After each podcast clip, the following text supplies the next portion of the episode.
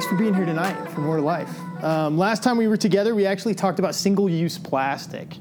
Boo. Like, I was all on this, like, I don't know, like, we had just visited Florida and we had seen, like, literally, like, you know, animals in the water. And a day doesn't go by you know, like you see stuff and people flip out. I mean, people come here and they're like, a fox. And I'm like, yeah, stupid fox. Like, they're like cats here. They just run around. Like, whatever. But like when you see a dolphin and you live in the mountains, you're like, that's a dolphin. And we get crazy about it. And then you just start seeing headlines and things like that we're approaching like unprecedented times, you know? And like you would think, you well, yeah, as the Earth keeps moving on, like of course we're like in new territory. But like when more species than ever before are approaching extinction, like that should like alarm our bells a little bit. Like we should be like, wait a second, like I mean we're overpopulating. How come they're not? right? Like, whoa, what's going on? That's weird. There's something like disrupting this balance. So anyway, we talked about single-use plastic last time and I was kind of hell bent on saying, like, why do we have single use plastic? Like, why does it exist? Why is it out there? And I also threw out this one question that I felt like should be asked a lot more nowadays. It's like, it's a very important question, and it stems back to me in my church world and my church days for sure. But it's this question of, is it good? Like, I don't think we ask that question enough. And most importantly, I think when we ask that question, we don't throw on this kind of extender clause, which I feel like is very crucial nowadays. So you don't just ask the question, is it good? Because oftentimes when people ask a question, it's stemming from kind of them and their place and their position, and it can be kind of selfish. Like, is it good for me? That's where the question comes from. Let's take that just a step back and then say, wait a second, is it good for all of us? Like, for every last one of us. And when I'm talking about us, I'm not just talking about humanity. I'm talking about a much broader question when you say, is it good for all of us? And how can we hold that? And sometimes like that that can get a little uncomfortable. And we talked about some, some of that uncomfortableness last time. But it's a question we should be considering more and more. Like I said, when more species are approaching extinction than ever before, when our human mental health is on a constant decline? Maybe that's an important question to ask. Is like what we're doing good for all of us? Our ridiculous creative endeavors that we all pursue and thank God for like our minds and our imagination and what we can accomplish and do. But the paths that we're going down and the things that we've created and the ways that we're kind of like working in the world, is it good for all of us? Great kind of north kind of question to ask to kind of guide us and keep us on track. Um, when we have such feelings of polarization and animosity and disconnection amongst all of us nowadays, I turn around and it doesn't take much to set people off anymore. Right now, there's something in the air, right? And like, it doesn't take much to push people over the edge. I don't know what that is, but again, the things that we're a part of, the things that we're embarking on, the things that we do, is it good for all of us? It's a really important question to ask because I think that we, as humanity, I think we're brave enough. I think we're brave enough uh, to discover, find, figure out new courses to chart that will truly lead us down better outcomes than the ones we're currently headed toward. I think we can do that because we're ridiculously creative because we're amazing like that. I was taking my recycling because I don't pay for it. Um, I was taking it over there the other day, and I had just finished up my recycling, right? So I'm putting my bins back inside my car. I'm sending them in, and I, I'm a list maker, so I've got my next thing to head toward and my next thing to do. And I'm getting in my car, and the guy in front of me opens up his hatchback and his bins fall out and stuff goes everywhere. Like cans glasses. It's just it's a, it's a bad mess. And at that point in time i'm like okay i have a decision to make right now don't i? I do. I have a decision to make. And the decision to make is this. Should i continue on with my day and get that next thing done which i definitely feel pressure to do or should i stop suffer the inconvenience and help this guy out. I chose help the guy out. So I like close my door and I walk over there. It's cold and gross out like it is in May most often. And like it's windy and I'm like, hey, stuff got away from you, huh? He's like, yeah, you know. And so I'm like helping him pick up all of his cans, and we're just doing stuff and getting it all done. Took maybe three minutes of my life. He thanked me, of course, and I got back in my car. Now, honestly, when I sit down and ask the question, is it good for me? I'm thinking, probably not. like I'm getting behind somehow. It's that hurried state of mind that we all face. Got to save time. Got to save time. Got to got to cut that off. Got to make this happen. But in the end, is it good for all of us? Yeah, it really was. Like in the end, because like I helped him, he thanked me. That does something internally. It did. Like my perspective slowly shifted. I kind of slowed down a little bit. I got back in my car, and I'm telling you what, it cost me a little bit of time and a little bit of effort, but it was worth it. It was worth it. And so we keep asking those questions is it good for all of us? is it good for all of us? So many times, what we end up giving up or what it ends up costing us from time, effort, money, inconvenience, comfort, whatever, whatever it ends up costing us, it's almost always worth it in the end. Like, it's a better outcome when we consider is it good for all of us? So, again, I want you to keep that question on the front of your minds as we're like going tonight as we talk about these things, right? Is it good, not just for me, but for all of us? So that's the question that needs to just be simmering in the back of your mind. Now, recently, we did that talk about this absurd hurried state of mind. We talked about like how when you open up maps, like it doesn't give you the longest route, it gives you the quickest one, right? Like, and that's the one you always pick most often. Like I drove down to Boulder this past weekend, and I actually picked the longer route because I went through the canyon, you know that's always so much more fun. Like driving, you know, I see people rock climb and doing cool things, and you wishing you could stop and like hang out, but you can't because you've got to go. But this absurd, this absurd, hurried state of mind, this sense of urgency, this thing that keeps us like rushing and shaving off time and keeps us running around, like we talked about that, how our minds and hearts are set in overdrive and I wanted to just kind of mention that tonight because it's going to kind of be on the peripheral a little bit. But that is perhaps this hurriedness is why we have so many freaking acronyms in the world right now, right? I don't know if you guys have been paying attention, but it just keeps increasing. It's like no one can take the time to say something. Like you have to like an acronym that sucker out, right? And it's always been around. It's not like this is new. Like, but it does seem more prevalent than ever before. And what's even more ridiculous is we're expected to know all of them. Like, when my son texts me some stuff and I don't know what it is, he's like, Dad, come on. Like, how do you not know what that is? I'm like, that's like six letters. Like, I don't know what that is, man. Apparently, you use that all the time, and I have absolutely no clue. Now, like I said, I get it. It's not new, it's been around forever, right? We all know like the normal ones, like FYI, right? For your information.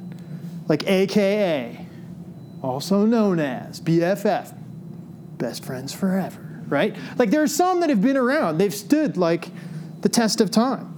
BYOB, bring your own beer, right? Like we get these, we know these. Now, texting has taken us to a different level, right?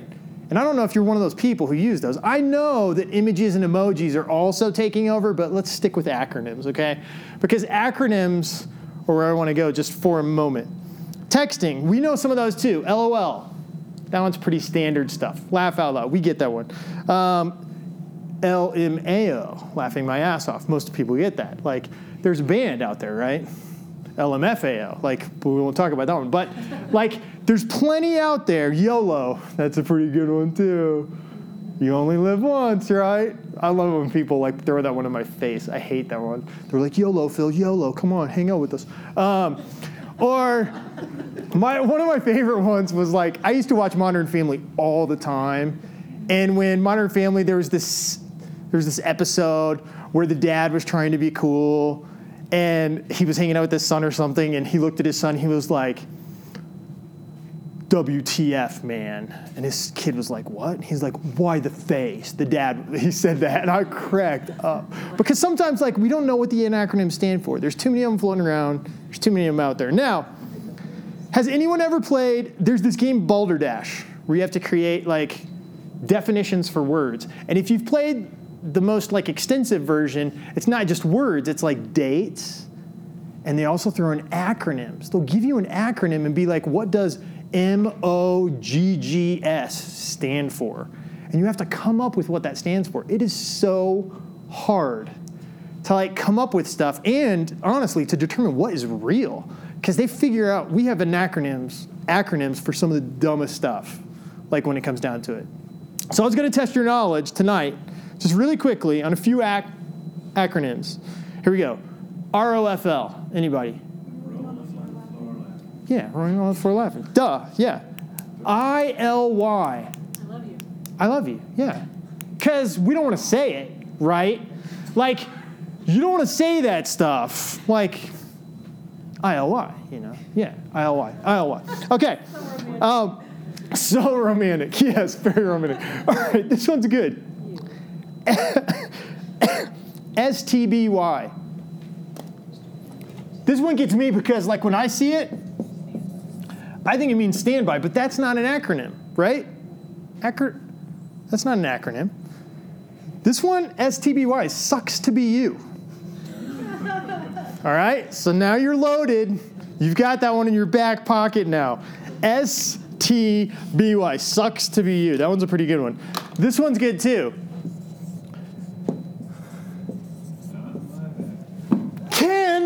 You were lighting these up, man. You nailed it. NIMBY. Not in my backyard. You're blowing my mind right now, kid. That was really good. That's a Y. Wish you were here. Wish you were here. Uh, this is the one my son texted me, and I didn't know what it was. Yes. I had no clue that meant talk to you later. I don't know. silly stuff, silly stuff. All right, I got one more for you. This is where we're going to land because this is actually it, fear of missing out. FOMO. This is a real word now. It's not even an acronym. Like people are like, that's a yeah, right? Like, do you, can you like put some words to what that means? FOMO? Yeah. Absolutely. Yeah. FOMO thinking that there's something that you want and you can't have. People, they're off doing something and you're not. you know. Hmm. Totally. We get Totally. Tantalized online to buy things that we think if we have them, that we won't be missing out. Yeah. Right? It's like this. won't be there anymore when you go back. It's definitely like an advertising like reality now. Like the fear of missing out. And it extends far, far, far beyond. I'm gonna like spell it out for you. Let's real definitions, right? I mean, Wikipedia. But missing out and loving it. That's what? sometimes it's great to miss out on things. Missing out and loving it. Um, something something. So Missing and and uh, Loving and missing out. M O L I. wait, wait, wait. No, no, no. So here's where we're going. We're gonna start here with FOMO. FOMO, the fear of missing out, and then we're gonna get over to here. This is the joy of missing out. This is the joy of missing out. To That's the title for the talk tonight, JOMO. Like 100% the joy of missing out. Because FOMO is what is literally sometimes steering the wheel for us most often. It's kind of ridiculous when you think about it. And this doesn't just have to be social media, this is so much bigger, right? Because you exist, you're a human, you're breathing, you're in the world, man. So FOMO is a part of it. Like, you're experiencing it on levels you probably don't even recognize, and certainly those you love are experiencing it. Like, it's, it's a present reality, it's going on. Um, I looked up the definition, of course, because I'm just that way, and it says an omnipresent anxiety that an exciting or interesting event might be currently happening elsewhere. Right? Um, often caused by posts seen on social media. It also said the fear you might miss an opportunity for social interaction, a novel experience, a profitable investment, or other satisfying event. What I've personally seen of FOMO is what I would consider to be a hesitation or a reluctance to commit to something due to like second guessing about something else coming along, right? And I see it happen all the time. I actually watch it ruin relationships. That's what's so sad, right? That FOMO like has some of this power and control over us. People are like hoping out, like thinking like, man, if I don't commit, if I don't decide, if I don't choose, if I don't join in, if I just wait, that best possible outcome will eventually come, right? And somehow it's going to surface, and then I'll be able to look at all the options and choose the best one and make it happen. Sometimes you don't get that luxury. Stuff expires. Have you? I mean, milk goes bad. Like every like stuff has a time limit. Like it expires, man. You can't let the FOMO paralyze you in that kind of a way. You can't let it run your life. Now, I get again that FOMO's a new term. it feels like a new term. I mean, I don't know how long it's been around, but the feeling is pretty old. It's been around in one form or fashion for a long, a long, a long time. I remember being a kid and getting paper invitations in the mail to go to parties, right? So the paper invitation comes and I'm stoked. I'm going to my best friend's birthday party. You know, he's turning eight and I'm going to be there. Wait a second, I have to go to my grandparents' house. That sucks. Sucks to be you. And, like, here's what's going to happen I know that now, and I don't get to go. So my imagination takes over, right? And my imagination starts playing out scenarios, and especially on the evening when I'm at my grandparents' house. I'm here, and what are they doing without me? Oh, I bet they're eating cake. You know what I mean? Like, I bet he got that sick present and he opened it and they're playing with that crap, and I'm not having any fun. They're having that fun, and I'm missing out, and I'm over here. And then I go to school and I hear the stories, right? Then I like get to feel the stories, and then it all happens again. You know, what was I doing? I was watching Wheel of Fortune, man, with my grandparents. Like, come on, not fun, right? So, FOMO's been around. I mean, not the term, but the the feeling. You know, it's even there. Like when you get sick and you have to miss out on something that you really wanted to do. You had those tickets to see those people, to go to that thing, and you got sick, and now you're in bed, and so and so has taken someone else and they're using your ticket and like they're going out to dinner, they're getting drinks, they're going to this, and it's like, man, I am missing out 100%. It makes the whole situation worse. You're already sick, now it's like even worse. FOMO's been around in one form or fashion, but now we have social media and some other things that have like exacerbated the situation. Let's sell shall we say, like exacerbated the situation and taken it to kind of unprecedented levels. I was I was definitely like pumping this documentary on Netflix that was called Social Animals recently. And if you haven't seen it, it's okay. If you have seen it, you're going to know exactly what I'm talking about. But there's a girl in there and she talks about dating in 2019. And she says, "Well, here's what it's like to be a girl dating in 2019." You're going to school with people and maybe you're too afraid to talk to someone, so you end up kind of Snapchatting them, right? And you kind of like meet people through Snapchat and you kind of send some stuff back and forth. And that's how it happens because it's less risky, you know, it's a little awkward to talk in person. So we're not sending note, notes anymore necessarily, so it's chatting. You know, and you send these things back and forth, one thing leads to another, you're dating, and you create kind of like, an album online. You've got these things, you know, you've got pictures, videos, and all this stuff that you send back and forth to one another. Eventually, the relationship goes sour and you break up, and then your boyfriend starts dating someone else. And you're friends with that person, and you're friends with him, And so you might even continue to see stuff. They might still Snapchat you on different things. If you're on Facebook, you get the feed and you see, like, now you get to see everything you're missing out on with that person you had a connection to and that you kind of loved, and it's there. And you're just constantly missing out and confronted with it on a daily basis. So it's not just like your imagination taking off with you, it's like photos, videos, and all of it. It's not the stories at school anymore, it's like right in front of you all the time, making you feel like you're missing out constantly. She talks about that, and then let's just like own up to it. I mean, all of advertising and everything is basically telling us you're going to miss out. If you don't fill in the blank, you will. You're going to miss out. Don't miss this. Buy this. Be a part of this. Go to this. Do this. And you see all this stuff all the time, and you really almost can't escape it. It's just there. It's really hard to deal with sometimes. So you've kind of kind of got this low level anxiety rolling around that I'm missing out. Because let's face it, you can't do it all, right? I mean, it's physically impossible. Like, you can't be in two places at once, and there's not a chance you can do everything that's put out to you. So, you've got to make choices. And that's where it gets interesting. I grew up with Choose Your Own Adventure books, and they were awesome. My boys are growing up with Choose Your Own Adventure shows, like Bear Grylls on Netflix. Have you seen this? It's pretty cool. If you haven't seen this, you got to check it out. But it's like it's on Netflix and it's a show you watch.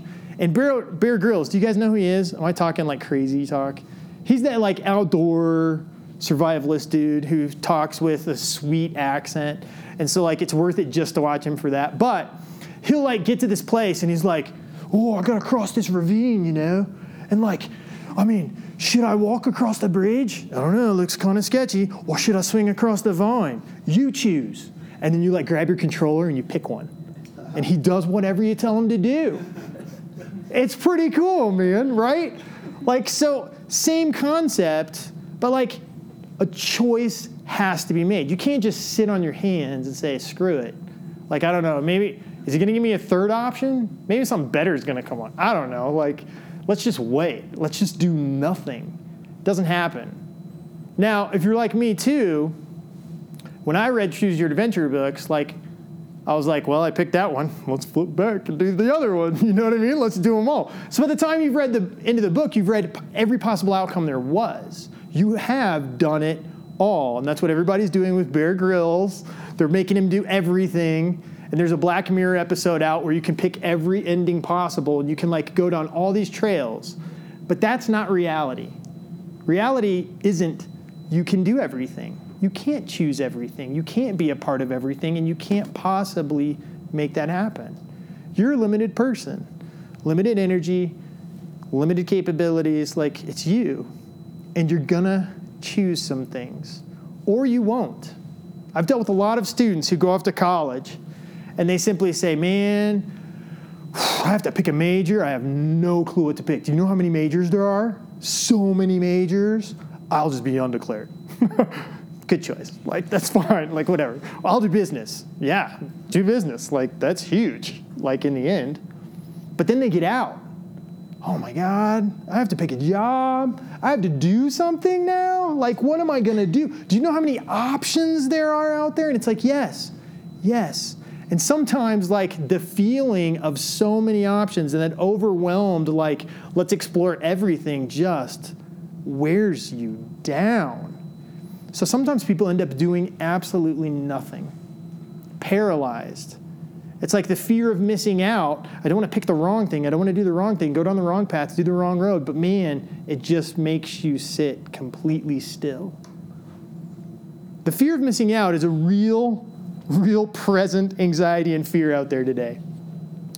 And I wanted to kind of bring it up because, I don't know, I want to suggest a couple of remedies for it. I feel like we're all feeling it to a certain degree and it's out there, and sometimes we don't even realize it's impacting us or affecting us. So I'm going to throw out a couple of things that maybe, just maybe, can help us. I once read somewhere that the most difficult place to be is exactly where you are. I agree. like, that's the hardest thing in the world to do.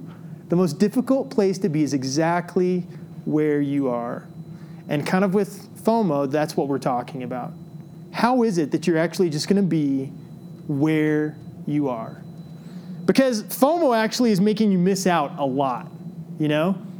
Like, you, it's the fear of missing out, but what it does is make you miss out in huge, huge ways.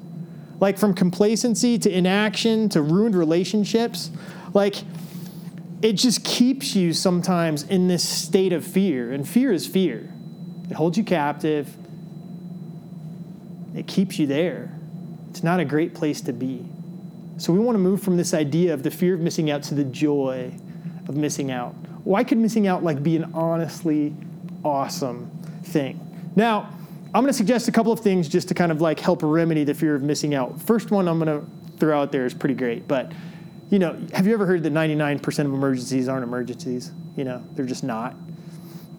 It's like 99% of the time, not an emergency, not a big deal. So, the first thing I'm going to say is simply choose to underreact in life. FOMO has most of us walking around and treating everything like and it's an emergency. It's definitely linked to that hurried state of mind that I was talking about. We're trying to save time and we don't even know why. It's because we think we're going to miss out somehow. If I don't get this done as fast as possible, like what would I I mean, who knows? Like I need those 3 minutes. I can't help that guy pick up his cans. Like what if, right? And so choose to underreact. This is great. Like I love this. I have 3 boys and I can't tell you the number of times they get home and everything that they want to show me or tell me has to happen right then. Right, can't wait. Can't wait. Why? Because they'll probably forget about it because it's not that important, right? Because, like, honestly, like, it's probably not a big deal. So here's the deal. Like, I can't tell you how many conversations I've been a part of where my boys interrupt. I'm talking to Anne. I'm checking in with her about her day. She's telling me everything. I'm talking with her, telling her about my day. And someone comes in and he's like, Dad, you got to see this right now. Watch this. And I'm like, hang on a second. You know what? We're talking. How about I watch that in 10 minutes? Right? No emergency here. Like, we can just slow down. Doesn't have to be treated like that. And when you kind of start underreacting to things, it takes some of the urgency out. It creates this space and allows for room. And slowly but surely, what you start realizing is, man, I was living in this kind of emergency state of mind. This is ridiculous. Why am I even doing this? I don't know. But I'm not missing out on anything. I'm not. And I can slow down and I can choose to underreact to almost everything. Like it's all right to be that kind of a person. I love those people, by the way, when I come into contact with them and they just like, like it's like this wash over you. It's like nothing is a big deal to you. I love this. Let's just sit down. Let's like enjoy the moment. It's amazing. I love coming in contact with people who choose to underreact. From emails, texts, voicemails, notification posts, all of those things like completely interrupt and say, look at me, look at me now, now, now. And you treat it like I have to. What if, oh, that's all? Boom. And then you're like back. But what just happened there? Like, what was going on? Why were you allowing that to be an emergency? Why was it so important?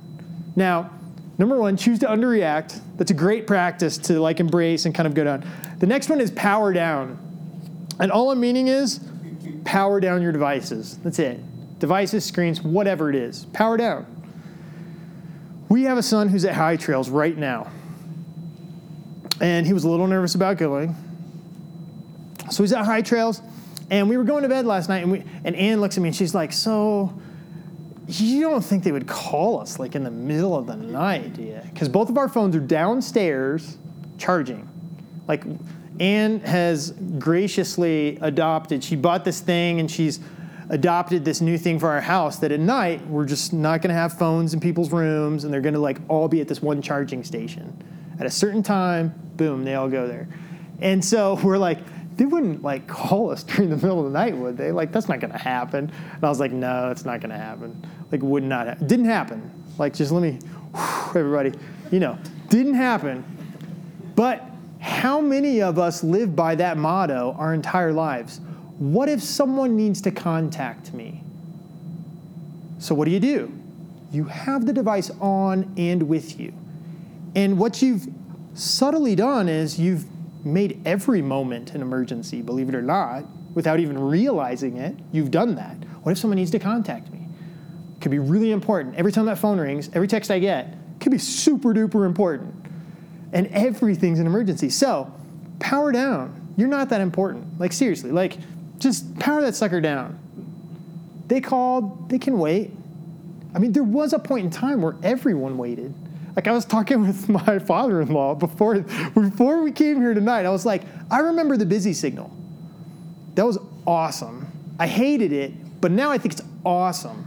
And I wish they would bring back the busy signal. I wish we could do this somehow. We could bind together. I don't know. Is there a petition? Can we do something to bring back the busy signal? The busy signal was when I called my best friend at 428 7851, whatever. I like rang him up and it went like this. Dang it! I can't get a hold of him. He's busy. Like it's probably his brother on the phone, but whatever. Like, right? Like, I can't even get a hold of him. No voicemail, Yeah, can't leave a message. no call waiting, no texting. Like, he's just busy. He's unavailable. Man, that's awesome. That's something we're missing and we don't even know it. That's something that's changed that like has impacted us and changed us in, internally, mentally, so many ways we don't even know. So like power down. I don't think we're ever gonna bring the busy signal back. It's not gonna happen, man. But you know what you can do? You can power down. You can literally say, like, I'm going to sleep and whatever phone call comes, it's all right. It's all right if they get me tomorrow. I mean, like, when I grew up, your phone was in the hallway anyway. And if it rang during the middle of the night, I mean, someone answered it. I mean, you could leave your phone on, just put it on a charging station. Maybe you'll wake up. Like, if it rings, you know what I mean? You're still okay. So, power that sucker down. Power it down. Don't make everything an emergency. What if someone needs to contact you? They still will. It's okay. It's not a big deal. Practice turning off your screens and your phones. Don't let the notifications interrupt you. Don't let them determine where your mind and heart are at. You get to do that. You get to choose that kind of adventure. You get to say, like, here's where my mind is at, here's where my heart is at, here's where I am. I'm not going to be pulled into those other spheres right now. Like, I'm taking control of that. Piggybacking on that one is setting some life giving limits. Limits are great. Like, limit has really, it's got like a bad negative connotation nowadays. Like, we like to break through limits and push limits and, you know, like be like limit breakers. But like, limits are, limits are pretty good. Like, I remember inviting my dad out here and he was like 60, oof, 66, 67. And I had a friend out here who had some horses, and my dad grew up loving horses. And this guy was like, Hey, does your dad want to ride some horses? I was like, Ooh, I don't know. I mean, he's like 66, 67. Do I want him on a horse? He hasn't been on a horse in a while. What happens when that horse throws him? I don't know. Like, maybe some limits are pretty good. I went to the playground the other day with my th- boys, and they wanted to play this game called Groundies. Groundies is a game in which someone's it on the ground and everyone else is on the playground equipment. And when the person who's it steps on the playground equipment, you have to close your eyes. So the person who's it is blind, climbing and walking on playground equipment, trying to tag people. Yeah. Like, I think maybe I shouldn't play that game anymore. You know, like when I was like their age and I hit my head or I fell off something, like the next day I was pretty good. Now, like it's like a week, two later, I'm pretty good. So, limits. What's wrong with limits? Especially when it comes to our always on, always connected world. What's wrong with setting some limits? I'm to propose something crazy that I don't even know if I can do. what would it look like for you to check your phone twice a day? Oh my gosh. Like, clearly we're all addicts, and that's okay. You got to start somewhere. And obviously, like, if you're to start somewhere and you're to say, like, okay, if I am an addict, guess what? Whatever I do to help myself is probably going to raise my anxiety and hurt a lot more before it gets easier and actually helps, right? So when you start going without it, it's going to actually like increase and seem like really bad before it like gets better. I remember having a message machine growing up, an answering machine, answering machine, right? So now we've like, yeah, hey, you would call and ring up people and it would just ring forever. Like that happened during my lifetime. And then eventually these cool little machines with little tapes came out and you can make a fun message to leave for people. That was always the best part. How were you going to do that? But now when you call and ring, it rings three times and then you get this message and then you leave a message. And so like that was the coolest part about coming home sometimes. I was like, this is awesome. You would run back to the machine and press play because it's flashing three. So there's three messages. Who called? Who called? Who was it? Was it for me? I don't know. Boom, play, play, play. I remember like checking that thing a couple times a day. And outside of that, you had no clue who was calling you. It's not a big deal. Like they would call again, I guess, if they really wanted to talk to you. What would it look like for you if you set some limits? If you said, you know what? I'm only going to check that. I'm going to check in with that four times a day, five times a day.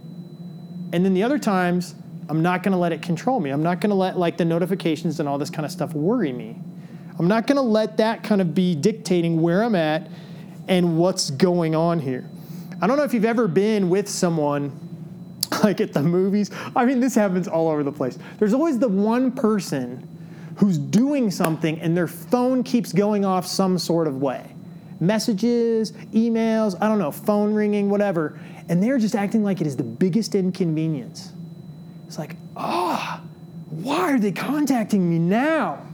Why? Ooh, another another text. Oh my gosh, another text. Oh, I can't stand this. Oh, pause this, walk over, check my phone, send it to him, put it down, press play, it goes off again. I'm like, what? Why? It's like, dude, turn it off. Like, silence that thing. You are in control, man. Like, set the limit. Figure out where that space is and then create that space for you. Because oftentimes what happens is, like, I've watched people get so frustrated by what's happening on their phone, and it's like, man, you're supposed to be relaxing right now. You're on the beach, but you brought your phone. Like, you're supposed to be relaxing, but you're not, right? You're supposed to have peace, but you're like having more stress. You're supposed to, but this. And it's like, set the limit, create the space. You make it happen. You decide. You choose it, right? You make that happen for you. We're all horrible multitaskers. We are. Like, we just can't make it happen. I've been on the phone before and, like, my. I'm pretty for sure my kids like love to ask me important questions when I'm on the phone. Like that's kind of how it works because I make crappy decisions when I'm like distracted. Like so if I'm like engaging in something, that's when you want to ask me, hey, can I do so and so? And I'm like, yeah, whatever, sure. You're like, uh, and it, like it just happens. So the more you're trying to multitask your life out, the more reckless you probably are. Like in so many ways, you're distracted. You're not operating at full capacity. Like set the limits and don't let it pull you off onto another direction. Um, I want to mention one other one before I get to this other thing, and that would I would say people first. People first. I know several people who have adopted the policy that when I'm with a person, that person is a priority, and nothing can pull me out of that moment. Right?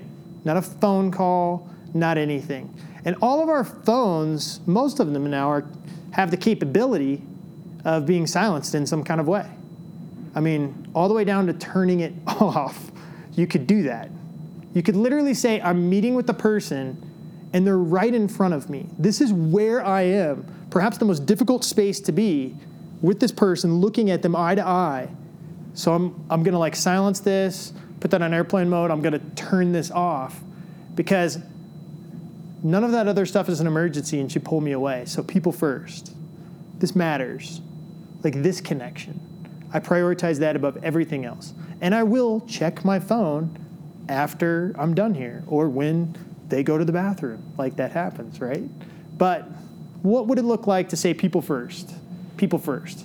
How would that reduce this idea of FOMO? This idea of like I'm missing out on something. I read the uh, symptoms of FOMO and it was cracking me up. It was like, so, do you endlessly scroll through feeds of something? I was like, yeah. Like, yeah.